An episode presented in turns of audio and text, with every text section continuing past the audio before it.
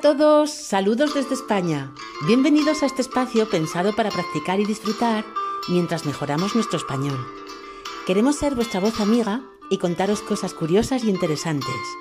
Así que, oídos preparados, vamos a empezar. Pompeya era una ciudad romana de unos 12.000 habitantes que realmente se hizo famosa por el horrible episodio de su final, por la forma en que desapareció destrozada y enterrada por la erupción del volcán Vesubio en el año 79 después de Cristo. Después de esto fue totalmente olvidada hasta su descubrimiento siglos más tarde.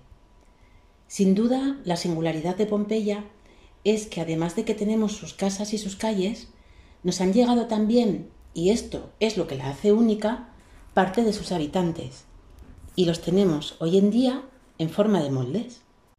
Las figuras que conocemos de las personas que murieron por la erupción del Vesubio realmente son moldes que fueron recuperados en el año 1860 cuando los arqueólogos se dieron cuenta de que alrededor de muchos de los esqueletos que encontraban se habían conservado también unos extraños huecos. Y al rellenarlos con yeso líquido resultaron devolvernos la imagen de los cuerpos humanos en el momento exacto de su muerte, en la posición en la que estaban en ese momento, haciendo lo que estuvieran haciendo y con toda la expresividad de sus rostros, como una especie de retrato macabro. Al verlos es imposible no conmoverse y preguntarse quiénes eran, qué relación tenían entre ellos, cómo vivían, qué tipo de vida llevaban. Se han desarrollado cientos de historias y teorías sobre estas cuestiones. La tecnología actual, a través de escáneres, permite investigar y estudiar los moldes y los huesos que están en su interior.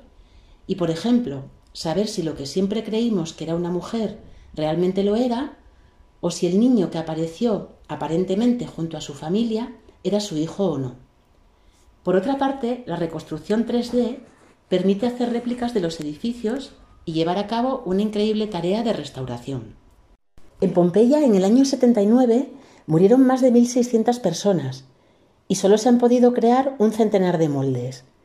La mayoría de los restos encontrados no son de mujeres, niños y ancianos, que no habían podido escapar, como se pensaba. La mayoría son personas jóvenes y en buena forma. Lo sabemos más que nada por sus dentaduras. Y se puede suponer que tenían mucho que perder y no querían dejar atrás todo lo que poseían.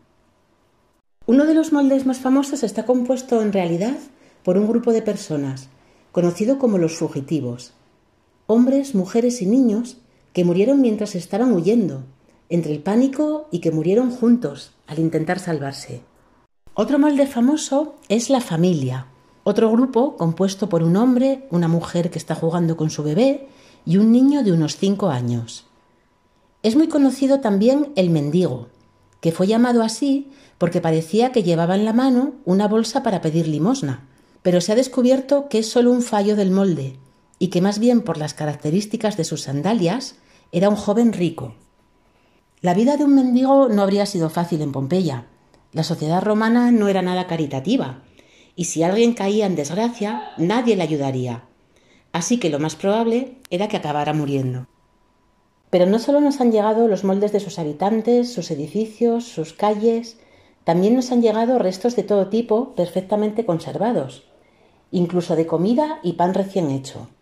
Restos con los que podemos hacernos a la idea de cómo era la vida en la ciudad. Pompeya era una pequeña y próspera ciudad con una población joven y con dinero, y con un activo puerto, ya que el mar llegaba hasta la ciudad. Sobre el puerto estaban las casas de los ciudadanos más ricos, como la casa de Championet, una de las más grandes y lujosas de la ciudad. Ocupaba unos 3.000 metros cuadrados y tenía alrededor de 60 habitaciones, en varios pisos, donde vivían los ricos, y una zona de sótanos bajo tierra que era donde vivían y trabajaban los esclavos. Eran invisibles. Los esclavos habían perdido su libertad y no tenían ningún tipo de derecho, salvo un techo bajo el que vivir y algo de comida.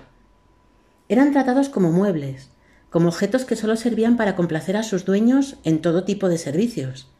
Pero los esclavos eran esenciales para sostener la estructura de la sociedad romana.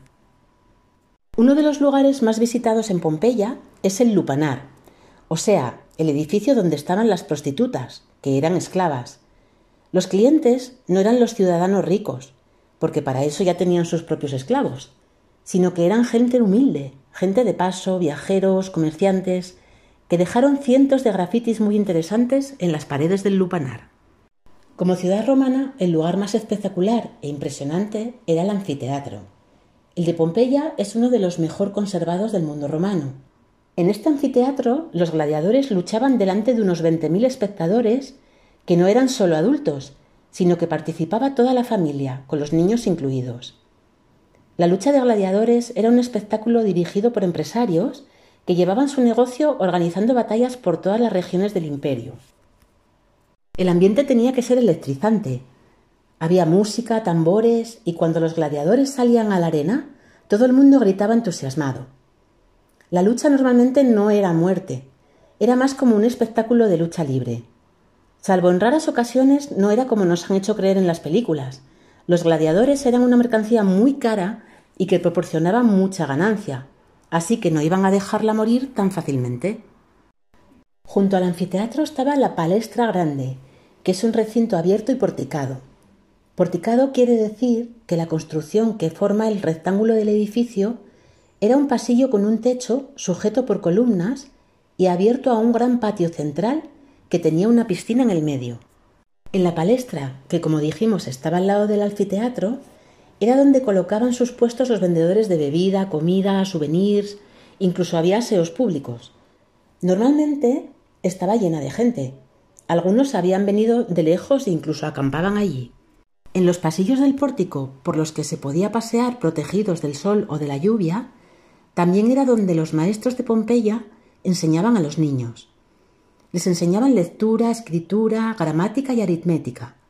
La educación era muy cara y exclusiva, y por supuesto, solo los niños de las clases más acomodadas podían permitírselo.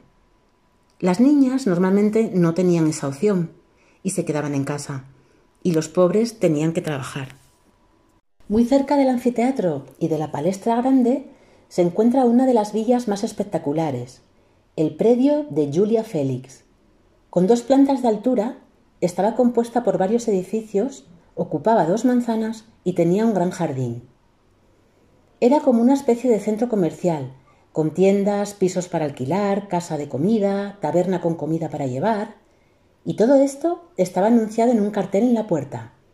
En la parte de atrás estaba la residencia privada de los dueños. Curiosamente, una mujer de negocios, Julia la Afortunada, como indica su apellido Félix. En la zona opuesta estaban los baños, que eran muy exclusivos y lujosos, solo para un público selecto que pudiera pagarlos. En los baños romanos se pasaba de unas piscinas de agua fría a otras cada vez más calientes. El agua lo calentaban los esclavos en hornos de leña. A los romanos les encantaban los baños. En Pompeya había varias termas públicas a las que iban todos por igual, tanto ricos como pobres. Las más famosas eran las termas del foro, Allí los hombres, todos desnudos, se relajaban, se reían unos de otros, se hacían negocios, había termas masculinas y femeninas. Lamentablemente, toda esta ajetreada vida se paró de repente y la ciudad quedó destruida y enterrada por la erupción del Vesubio, como nos relató Plinio el joven, que fue testigo de la tragedia desde Nápoles, a 30 kilómetros de distancia. Bueno, pues ahora que ya conocéis un poco más de Pompeya, y de todos los restos que nos han llegado y las maravillas que hay por descubrir, espero que si tenéis la oportunidad de visitarla, lo veáis con otros ojos. Esperamos que os haya sido útil. Si ha sido así, que se note. Dejadnos un like, regaladnos unas estrellas, un comentario, compartirlo en redes, sobre todo suscribíos, que es gratis. Haznos llegar tus dudas y preguntas. Y no olvides que si quieres leer el texto de este capítulo, está en nuestras redes. Muchísimas gracias por escucharnos y ya sabéis, el próximo día más y mejor. Esto es Spanish Please y este es nuestro Spapod.